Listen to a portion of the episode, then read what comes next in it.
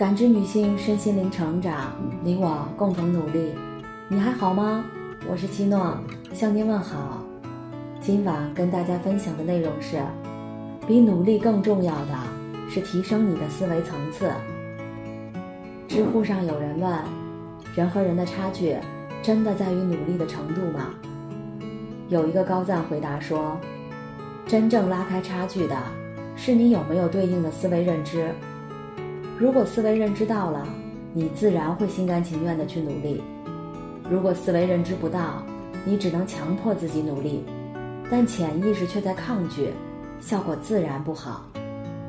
的确，同样的世界，同样的问题，因为思维认知的不同，人们采取的行动也就不同，最终的结果也就不一样。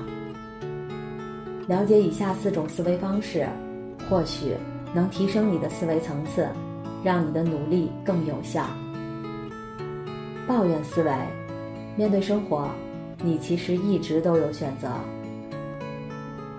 拆掉思维里的墙一书中有这样一个故事：一个酗酒的父亲，生了一对双胞胎儿子。二十年以后，一个身家百万，一个却一贫如洗。有人问他们。是怎么过上今天的生活的？他们的回答居然惊人的一致。没办法，谁让我摊上一个这样的父亲呢？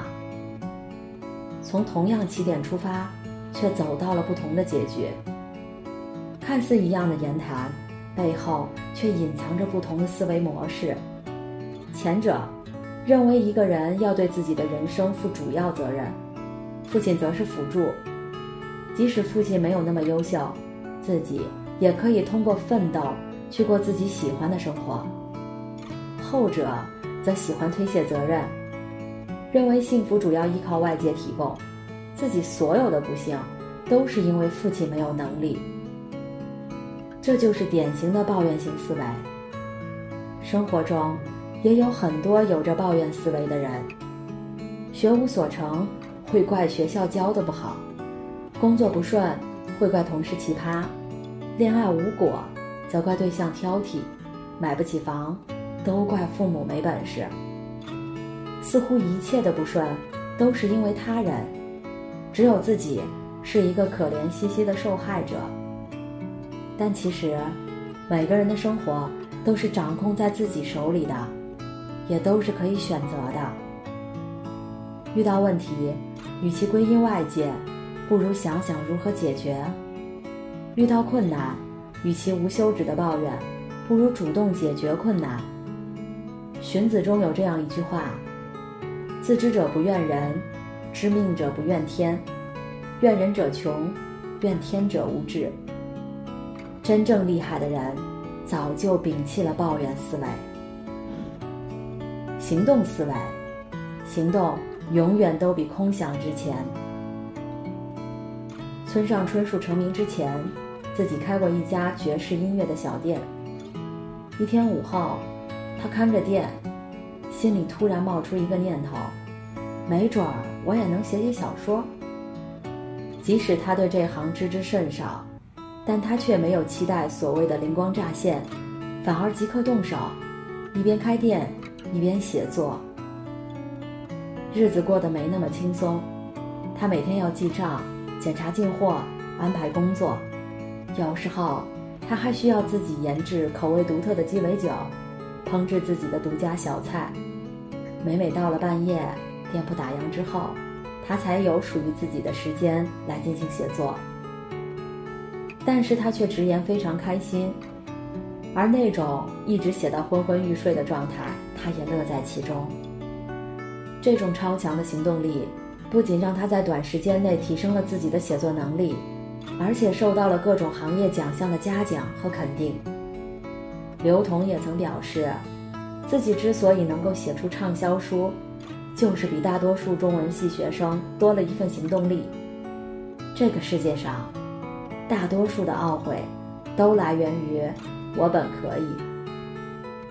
知道学习才有选择权，却总是抱着手机刷个不停。知道运动才能瘦身，却总是躺在床上一动不动；知道社交才能有新的可能性，却总是宅在家里不愿外出。具有行动思维，才能真正创造价值。高尔基就曾说过，在生活中，没有任何东西比人的行动更重要、更珍奇。布局思维，真正的高手都懂得布局。得到 CEO 托布花曾讲过这样一个故事：他有一个下属过来找他，开口就问：“领导，后天您有时间吗？”这让他非常摸不着头脑。而另外一个同事则明显心中早有预案，过来时说了这么一番话：“您说年底的时候要和十大客户进行交流，我们做到了一个初步方案，后天。”需要占用您半小时的时间进行最终的决策，以便于我们和客户提前协调时间。我查了一下您的行程，后天早上下午四点您暂时无安排，晚上您去机场的路上也可备选。哪个时间段您方便听一下我们的方案？这样做不仅有一个清晰的目标，能让对方知道自己需要做什么。而且还给出了一组预案，对方只需半分钟做个选择，就能有所收获。能这样做的人，也往往具有超强的布局思维。他们会站在未来，对现在做出预判，然后再做安排。他们也会站在对方的角度，来思考问题，然后做出部署。所以，当他们在做一件事儿的时候，会比走一步看一步的人。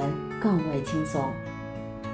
遇到问题时，他们只需做局部的调整，整体的大方向不会改变，而他们的目标往往也更容易实现。而他们在职场晋升路也往往更为顺遂。陈淡然有一句话说得好：“不谋万事者，不足谋一时；不谋全局者，不足谋一隅。”的确，真正的高手。都有超强的布局思维、借势思维，对世界保持敏感，懂得顺势而为。前两天，香港首富换人了，宁德时代董事局主席曾毓群身家高达三百四十五亿美元，超越李嘉诚和李兆基。看看曾毓群的人生轨迹，就会发现，看懂世界要比盲目努力更重要。一九九七年。全球第一台 MP3 横空出世，曾毓群和好友意识到新的电池技术将带来一场革命，就萌生了自主创业的念头。随后，他们共同创立了新能源公司 ATL。ATL 连接解决了电池蓄电能力和易膨胀等问题，他们的身价水涨船高。二零一一年，曾毓群看中了汽车动力这个风口。就将 ATL 的汽车动力部门打包剥离出来，成立了一家纯中资公司宁德时代。之后几年，正如他所料，政府加大对新能源汽车的补贴，而他也顺势和北汽、现代、猎豹、路虎等汽车大品牌交上了朋友，甚至让宁德时代的电池成为特斯拉的核心，而他也被誉为马斯克背后的男人。一个人想要成功，不能蒙着眼往前走，站在时代的风口上，才能飞得更高。雷军有句至理名言：“站在风口上，猪都能飞起来。”就是对借势思维的深刻理解。这是一个瞬息万变的时代，却又处处蕴含机遇。一批人倒下，必然会有一批人站起来。脚踏实地、埋头苦干的同时。我们一定要学会仰望星空，对世界保持敏感，才更有可能享受到风口的红利。比努力更重要的是你提升思维的层次。爱因斯坦曾说：“这个层次的问题很难靠这个层次的思考来解决。”的确，一个人只有处于更高的层次，才能实现所谓的降维打击。人生犹如一场旅行。有时会遇到一片浓雾，不知所向；有时会遇到一片荆棘，一筹莫展。但提升思维层次，会让我们从当下的困局中跳出来，以一种全新的方式来看待世界，问题自然迎刃而解。感谢您的收听和陪伴，如果喜欢，可以关注我们的微信公众号“汉字普康好女人”，普是黄浦江的浦，康是健康的康。添加之后，您还可以进行健康自测。我们下期再见。